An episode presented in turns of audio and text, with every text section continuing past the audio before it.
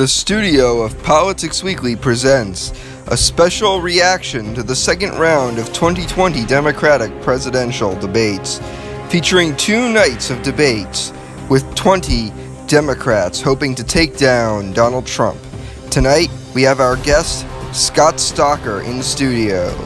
Night one features Vermont Senator Bernie Sanders, Massachusetts Senator Elizabeth Warren, South Bend, Indiana Mayor Pete Buttigieg, former Texas Congressman Beto O'Rourke, Minnesota Senator Amy Klobuchar, former Colorado Governor John Hickenlooper, Ohio Congressman Tim Ryan, former Maryland Congressman John Delaney, author Marianne Williamson, and Montana Governor Steve Bullock.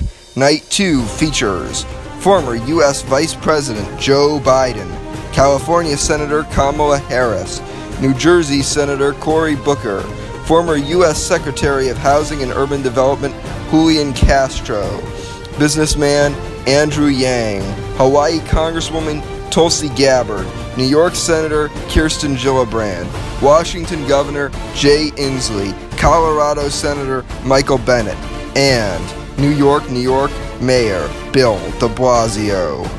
Our reaction to the 2020 Democratic debates starts now.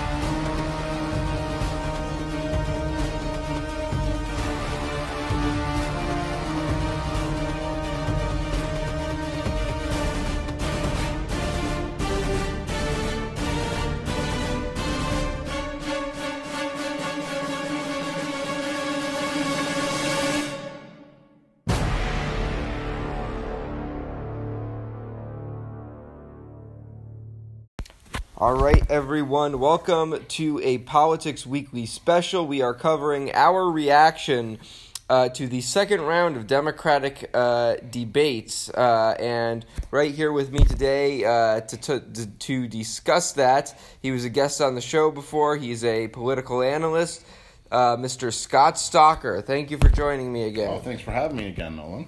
Uh, so, uh, first of all, uh, before I get started, uh, if you like the Democratic debates, I think by the time this is up, the Libertarian debates should be up on uh, our account. So make sure to listen to that if you haven't.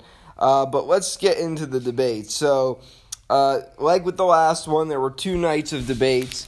night one featured Vermont Senator Bernie Sanders. Uh, Massachusetts Senator Elizabeth Warren, South Bend, Indiana Mayor Pete Buttigieg, former Texas Congressman Beto O'Rourke, Minnesota Senator Amy Klobuchar, Colorado, former Colorado Governor John Hickenlooper, Ohio Congressman Tim Ryan, former Maryland Congressman John Delaney, uh, author Marianne Williamson, and Montana Governor Steve Bullock. Uh, whereas night two uh, featured uh, former U.S. Vice President Joe Biden, California Congresswoman Kamala Harris, uh, uh, New Jersey Senator uh, Cory Booker, businessman Andrew Yang, former U.S. Secretary of Housing and Urban Development Julian Castro, Hawaii Congresswoman Tulsi Gabbard, New York Senator Kirsten Gillibrand, uh, Colorado Senator Michael Bennet, uh, Washington Governor Jay Inslee, uh, and uh, and New York, New York Mayor Bill De Blasio. of course, notably absent, there was Miramar, Florida Mayor. Uh, uh, Wayne Messam didn't make the cuts. He was on a previous episode of our show. He didn't make the cuts. Uh, businessman Tom Steyer got cut, um, as did former Pennsylvania Congressman Joe Sestak, uh, Massachusetts Congressman Seth Moulton, and most controversially, former Alaska Senator Mike Gravel, who made the donor requirements but still did not make it onto the debate stage. Uh, so let's start with night one. Who do you think were the biggest winners? Who do you think were the biggest losers of night one of the two debates? So uh, the most interesting part of night one, I thought Elizabeth Warren. I think that's pretty popular opinion at this point. Uh, she did certainly didn't lose any ground, and she has a very powerful presence, um, and she's likable. Whether or not you agree with her politics, I think she she seems she smiles, she's charismatic, and she's kind of like all the all the things that if Bernie Sanders had those attributes, he would be, you know, um, more of a threat as a candidate. Uh, so I thought I thought Warren won. Um, I, I I didn't think I don't know why Beto is still on the stage. I don't understand exactly why he's still on the stage. I just don't see anything happening, you know, there anymore. But the, I think Warren was a big big winner of night one, certainly. Um, now, uh, a lot of the time on uh, night one, there was a bit, there were a lot of, there was a big fight between a lot of the progressives, a lot of the more far left wing of the party, and the more moderate wing of the party. Um, how do you think that went over? Do you think that that helped uh, the moderate wing of the party? Do you think it hurt the far left part of the party? Do you think it helped the far left part of the party, or do you think it hurt both of them? Did it help both of them? What do you think?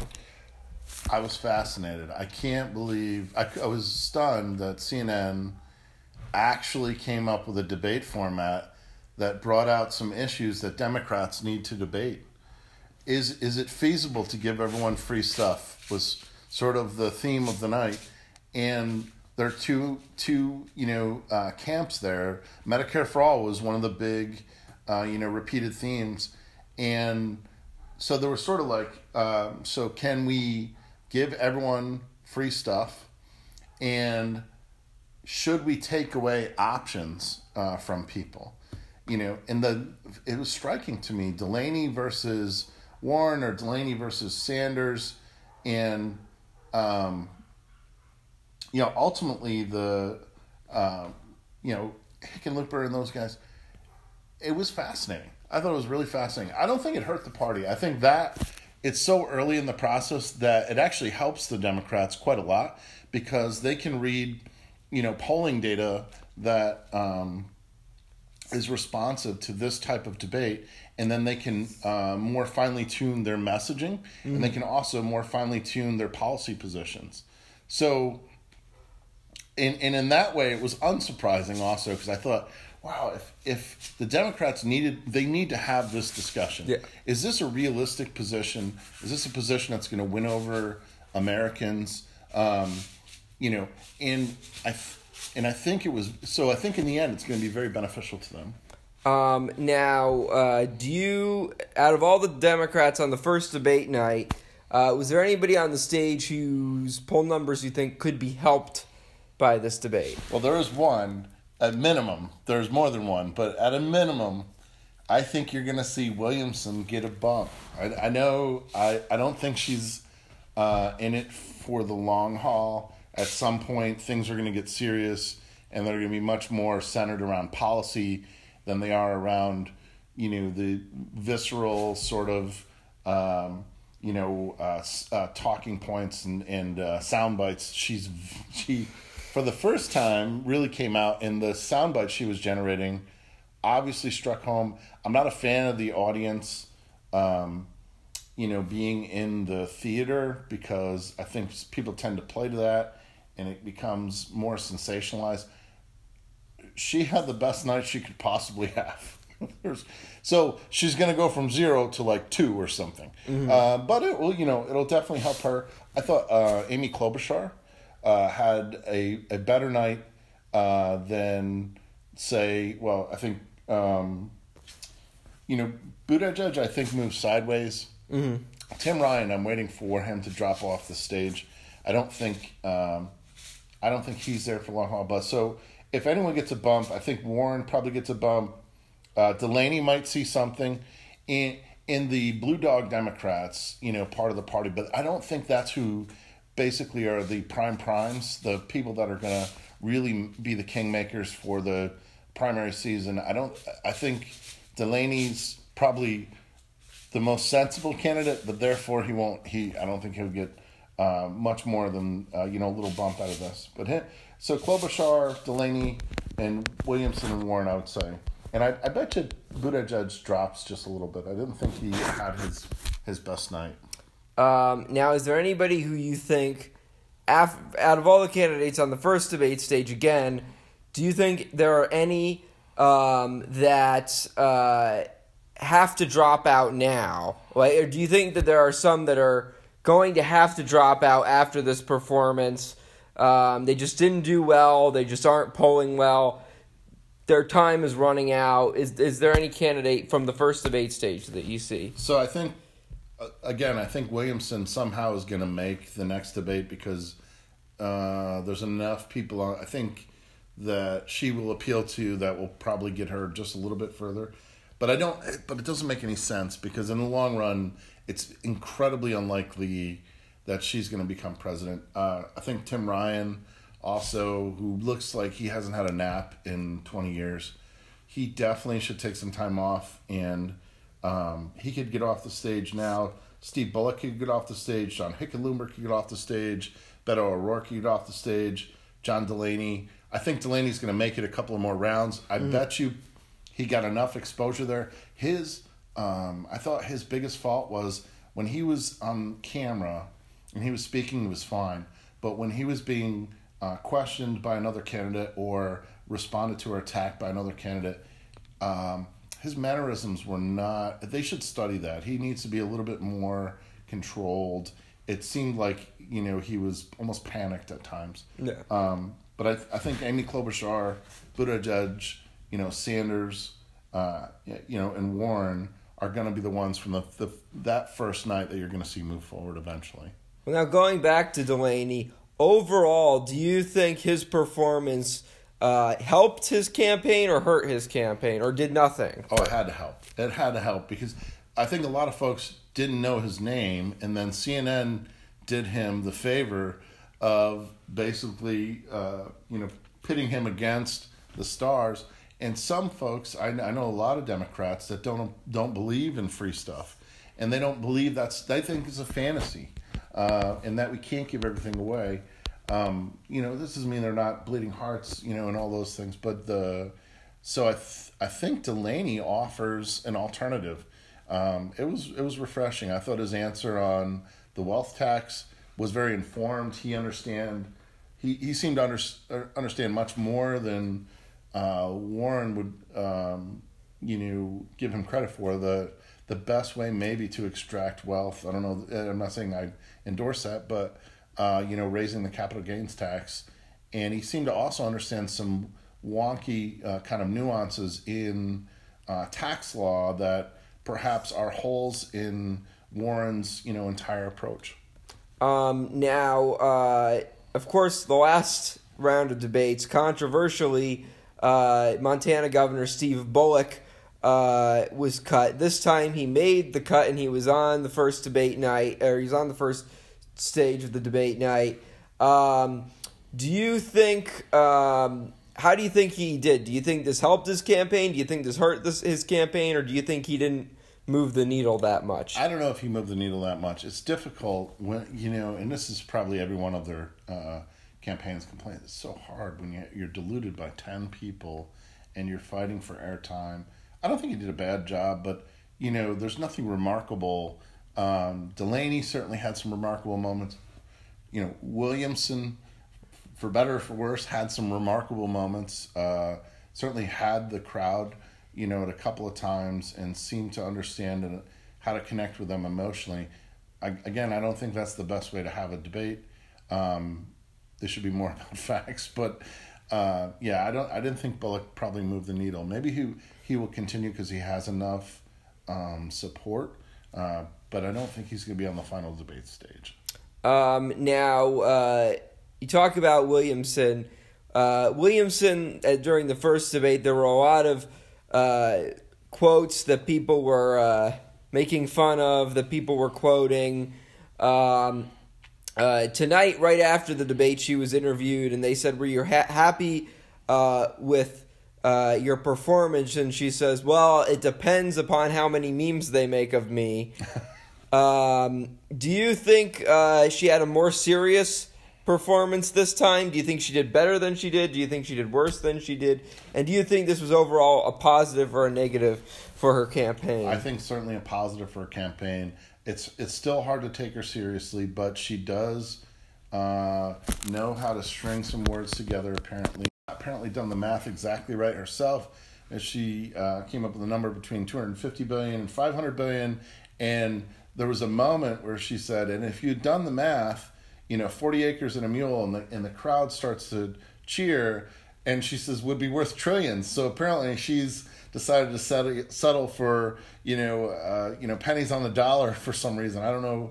I don't know why she went there exactly, but I don't. She's not going to be on the final debate stage. Um, but I think there's going to be enough of a fringe element to support her for a little while. Uh, so she'll probably make the next round. Um, uh, now, uh, many people thought that this was a make or break for Bernie Sanders. Uh, do you think this made or break, broke his campaign? I don't think you can break fifteen percent if you're if you're Bernie. It seems like his base is, you know, very loyal. Um, they're they're very much into maybe the character that he portrays, uh, because as we know, uh, you know, he is an uh, you know de- declared himself a socialist, but is also a millionaire that owns three homes, doesn't pay his campaign staff. Know those things came out in it, and I'm not trying to slight him, but those are just the facts. I mean, that's just you know.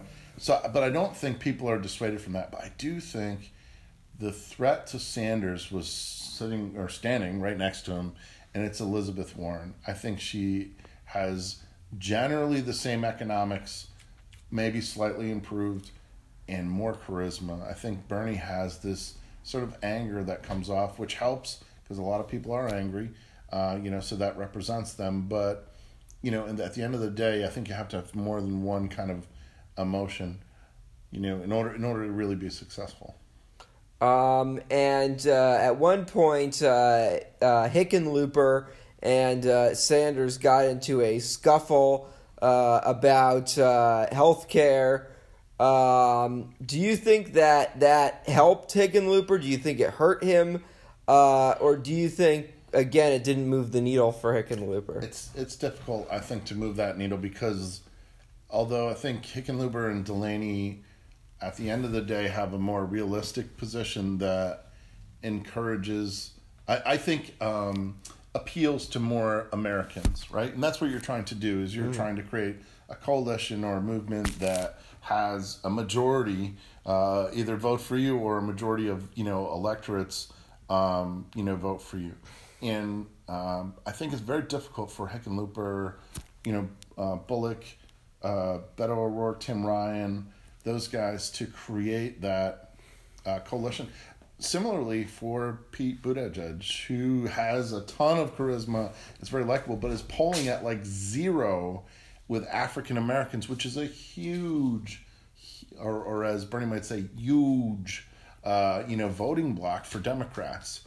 Um, so you have to find a way to create a coalition, um, and I don't see that as a winner for Hickenlooper or Delaney, even though um, they may be right. I don't think they're populist enough um, to get through the primary. What were some specific moments from moments from the first debate that really stood out to you in your mind? Well, there was the, uh, I mean, the classic was Bernie saying, I wrote the damn bill, uh, which again was angry Bernie. Um, you know, and then there was, uh, you know, Elizabeth Warren saying, um, I don't know why anyone would go to all the trouble of running for president just to tell us what we can't or shouldn't try to do uh, or accomplish. Um, so I thought that was good. Uh, I thought Williamson on uh, reparations was very powerful. On Flint, uh, I thought was extremely on point actually, and talking about that this would not have happened in her neighborhood, you know, because it was a white affluent neighborhood. Think that's honest and it definitely resonated with the the local audience. I'm betting that it resonated with a lot of folks, and that's what's going to kind of turn into a you know one or two percent uh, polling bump for her from from zero. Well, let's talk about night two uh, of the debate. So, who do you think were the biggest winners and the biggest losers of the first debate? So, of the second debate. Of the second debate, right? So, the second debate, I thought Cory Booker just had the night of his life. He he came off as uh, even when he was beating the living daylights out of Joe Biden right to his face, he was still smiling, and that takes a lot. It takes a lot. He's he's definitely a polished, uh, you know, individual, and he has his facts straight. Um, so I thought Cory Booker was the biggest winner of night two. S- some uh, some folks are saying Julian Castro.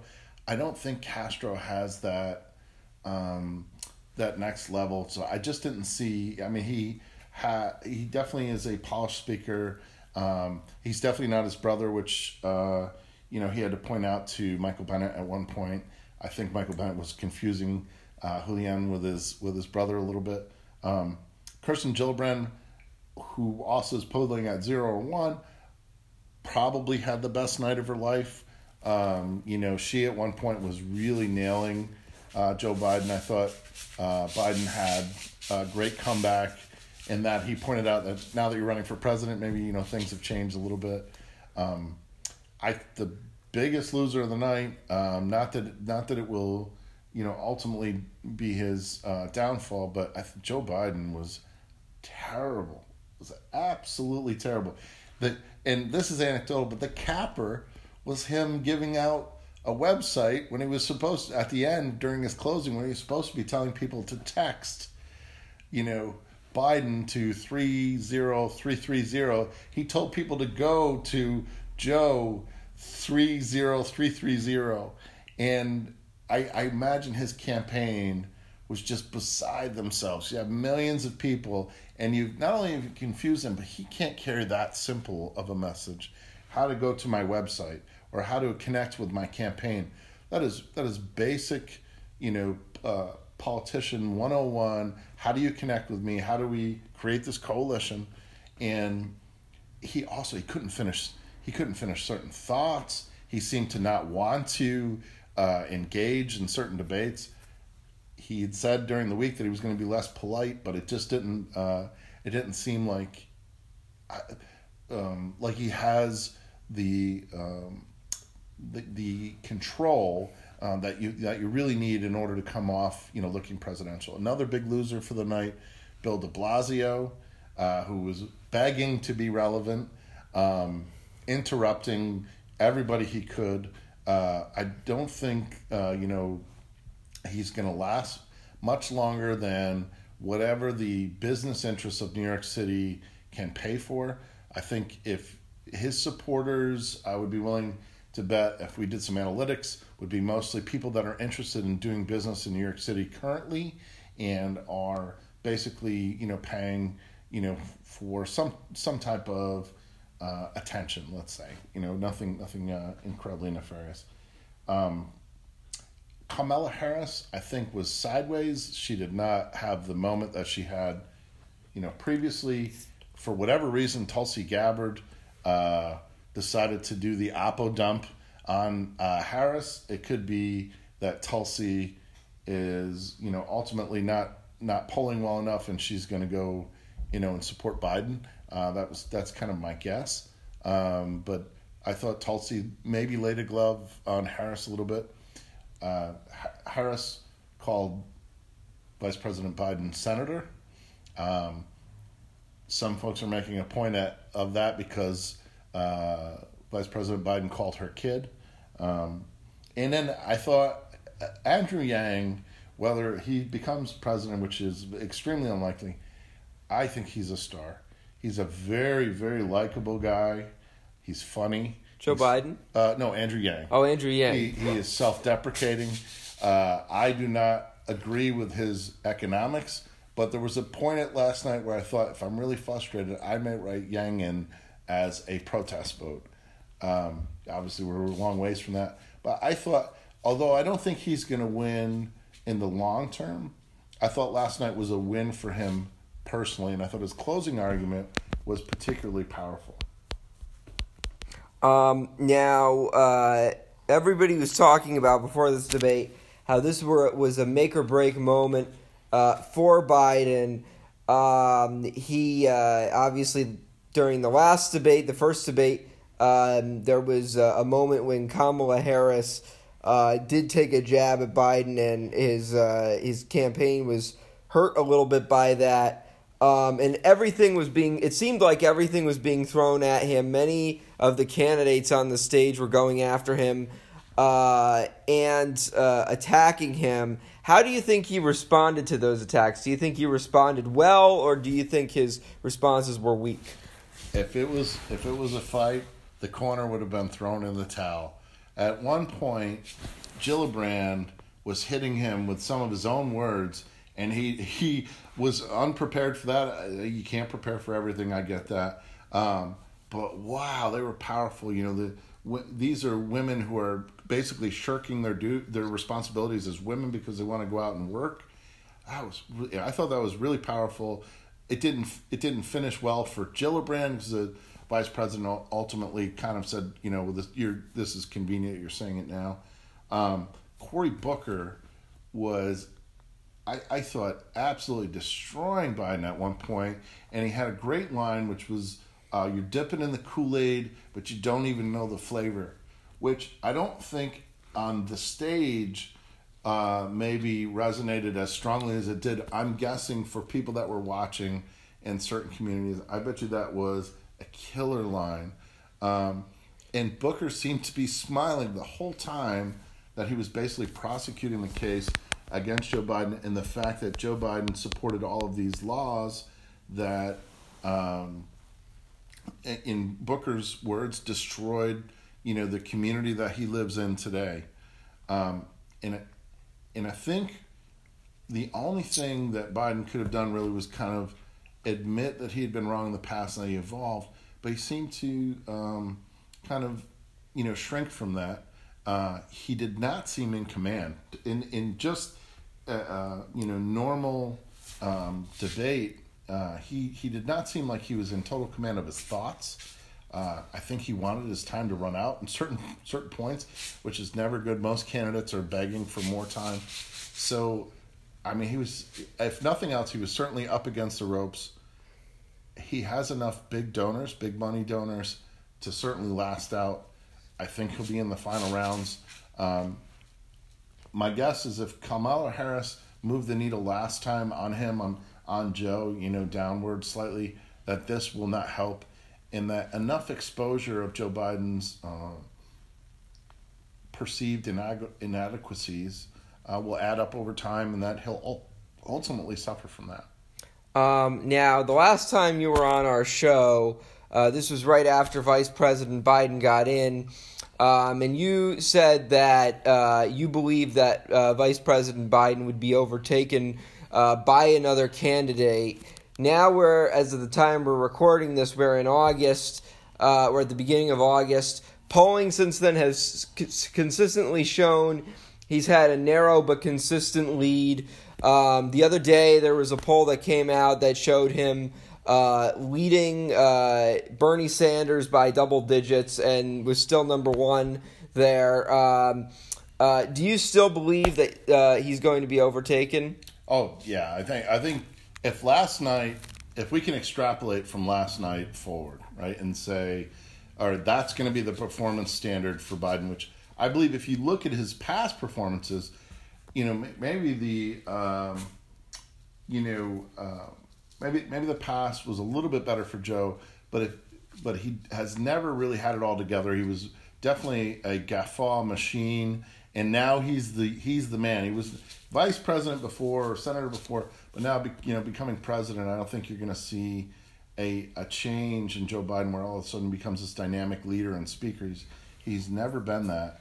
Um, you know, the the other thing is Biden has benefited from an assumption by a lot of folks who really aren't familiar with him, and I think that these moments of truth that occur during the debates when it is actually him and not just you know this. Um, imaginary persona, which a lot of people, Uncle Joe. I mean, I like the whole, you know, memes with the Camaro, you know, washing the Camaro in the White House driveway or pointing to, you know, Obama and those kind of things. Those are all funny, and I bet you he's got a big heart.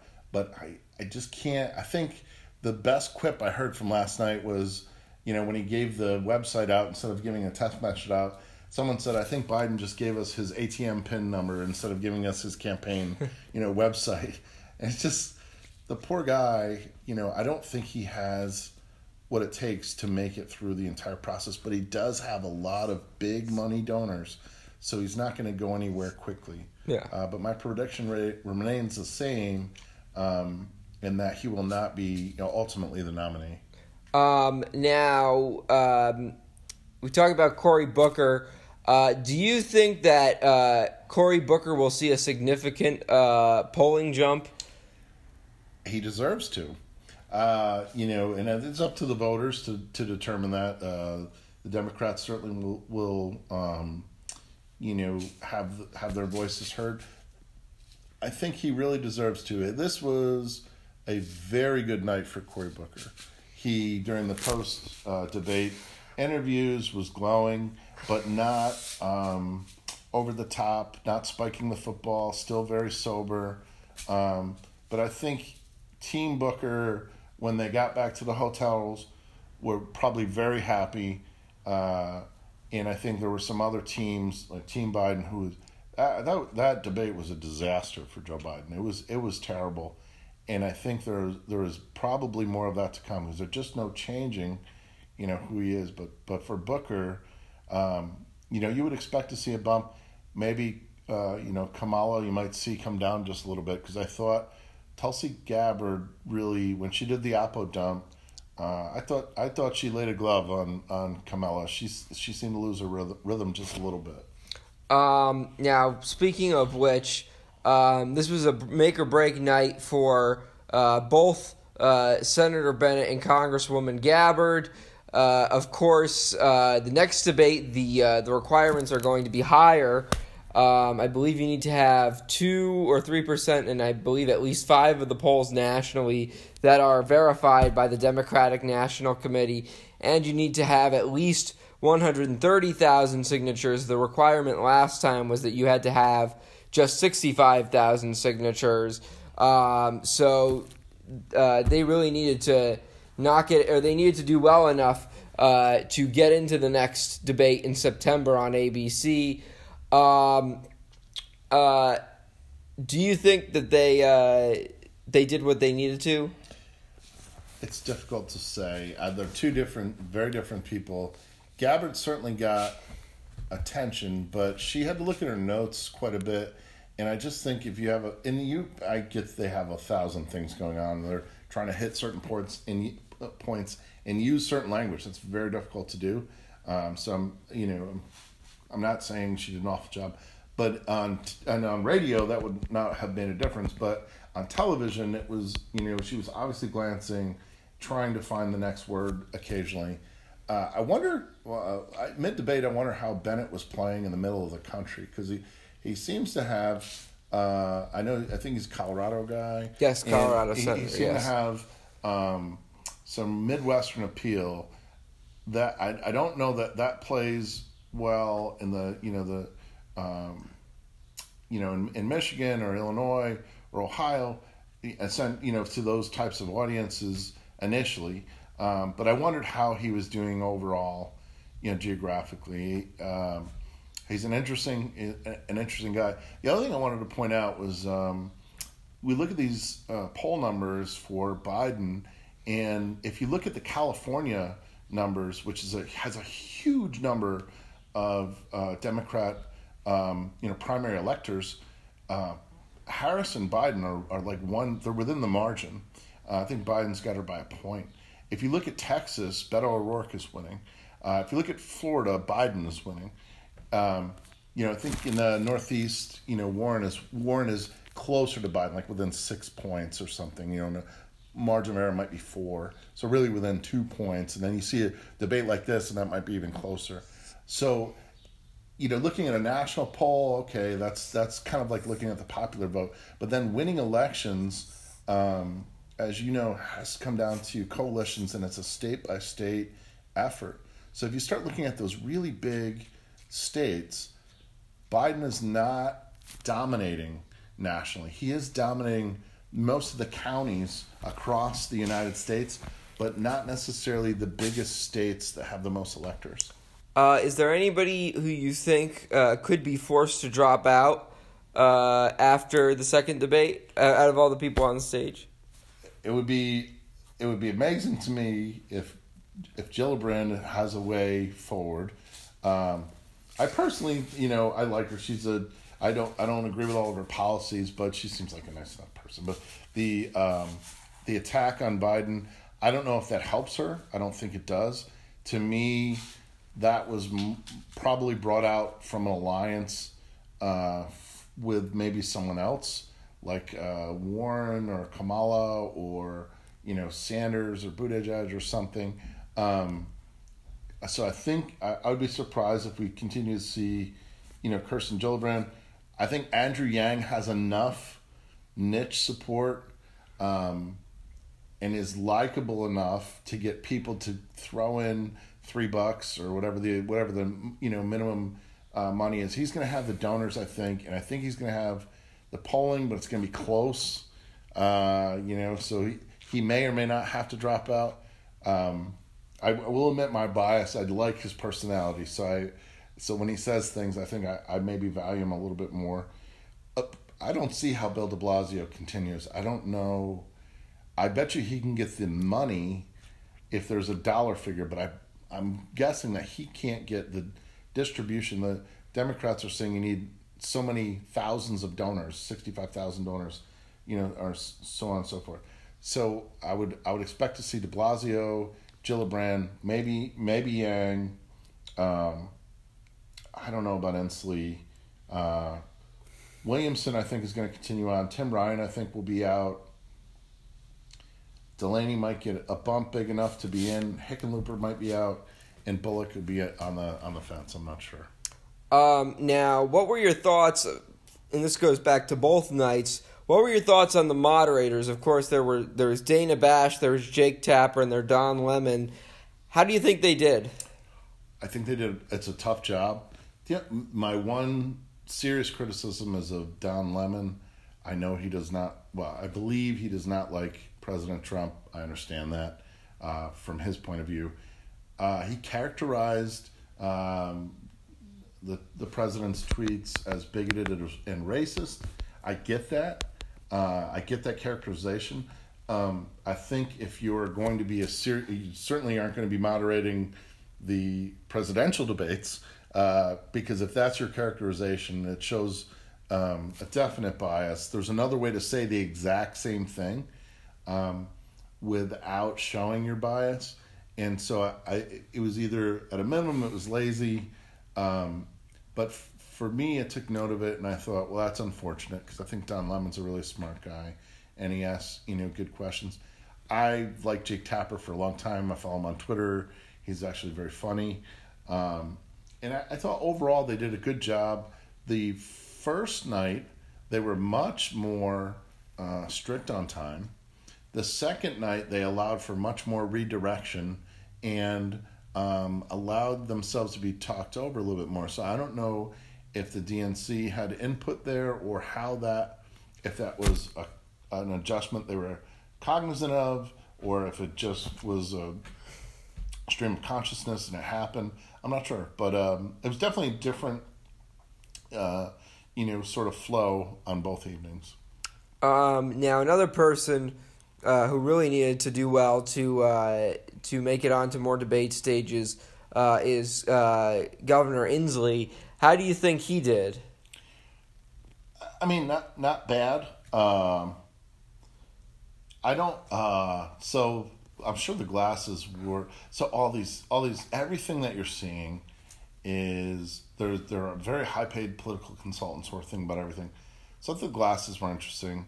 The um, I don't think Inslee had a moment though where you would, where he you sort of captured the room or or you know or the the audience at home. So it's difficult to say, and it goes back to that whole thing when you have ten people, if you don't stand out, you know how are you going to move the needle, right? How is that going to affect your polling? And I just didn't see him as as standing out in any particular way. Right? Um, who do you think after this debate is most likely to get a polling bump? Overall, both yeah. nights. so I think I'd be shocked if Cory Booker didn't. Um, is he showed exactly what's made him so popular. He had a great response when he was being attacked for you know basically you know gun violence in his city. Um, and he tried to do it very delicately without basically putting down all the Democrats that are in his, uh, you know, in his state. So I thought he did a really good job of that. I'm guessing Elizabeth Warren. Um, if folks, the difficult thing to determine is how many people watch both nights, and you know, and is that affecting polling right now? So I'm guessing that the amount of people that are watching both nights of the Democratic debate at this point are pretty hardcore, and that a lot of folks are still, you know, watching the Mets game or watching, you know, uh, reruns on television until this gets whittled down a little bit. So even though, and that may mitigate some of Biden's damage uh, a little bit, but you know, I think you see Warren, I think you see Booker. Um, I bet you Williamson, uh, even though she's still not, in my mind, a serious candidate for president.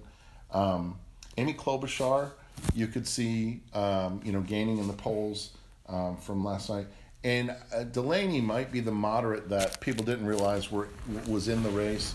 Um, he seems to have a lot of energy and a real command uh, when he speaks. Um, let me see. Oh, uh, what were some uh, key moments from the second debate that really stuck out to you? Well, I made mention of it before, but when uh, Gillibrand was uh, going head to head with Joe Biden and using his own words, and Biden seemed not even to, uh, you know, acknowledge the fact that he had said these things. And I think at one point said that she was mischaracterizing him, but she was quoting him. So uh, I thought that exchange was powerful. Um, you know, I I think he, Biden has some definite baggage that was uh, I wonder if there are previous you know campaigns that uh, staff that for the Republicans that are going why didn't we use these things? Um, because he's apparently got enough baggage you know there. The uh, the other the other moment was between him and Cory Booker um, when he was talking about you know the laws that you created um, were supported um, destroyed you know my community. I thought that was very powerful and genuine. He was Biden again was being hit for the Hyde Amendment support. Um, he had just told Kirsten Gillibrand that, oh, you know, you're being conveniently your views have changed now that you're running for president, and the redirect uh, against Biden was, isn't that what happened with the Hyde Amendment that you'd um, long supported, and now that you're running for president, you've you've conveniently evolved on.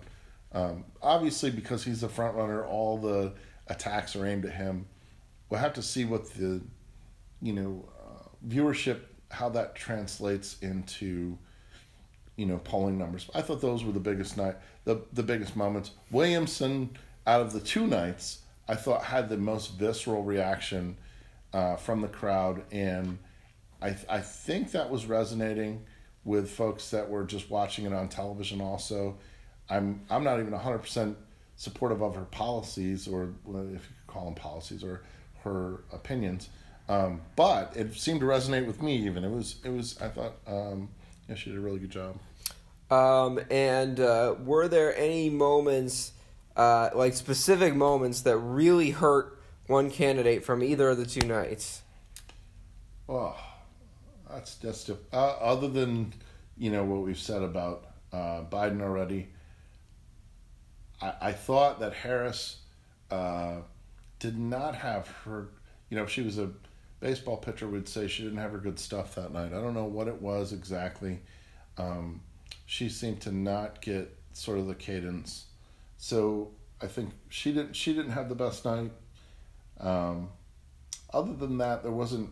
You know, Beto O'Rourke at one point I tried to basically reiterate what Williamson had just said uh, you know, about reparations and you know the systemic racism in America, and I it just didn't. It seemed to fall flat.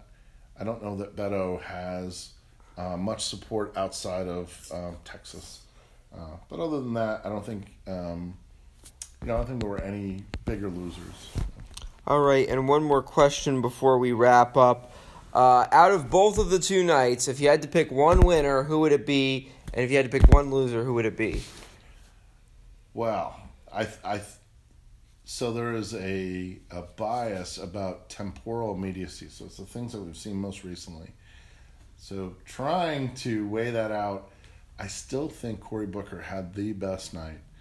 Uh, he came off as very charismatic, as I said earlier, when he was attacking Joe Biden, standing right next to him, looking right at him. He was smiling. There was no animus. He was laying out the facts, and I think he came off as extremely likable. Um, so I, I think he's he had the best night overall.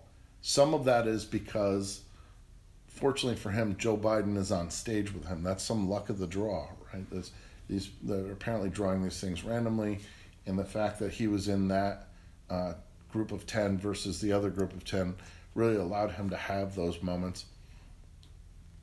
I think, I think, I would I would guess universally, everyone would agree, at a minimum, Joe Biden was suffered a loss not a catastrophic loss, likely because of he has enough inertia and support, um, but not being able to finish some basic sentences, um, and also get his thoughts together and really present a defense of himself or acquit himself, you know, with enough confidence to say that perhaps I've made some mistakes, but it's not the man I am today, and here are all the other good things that I've done to sort of balance that out.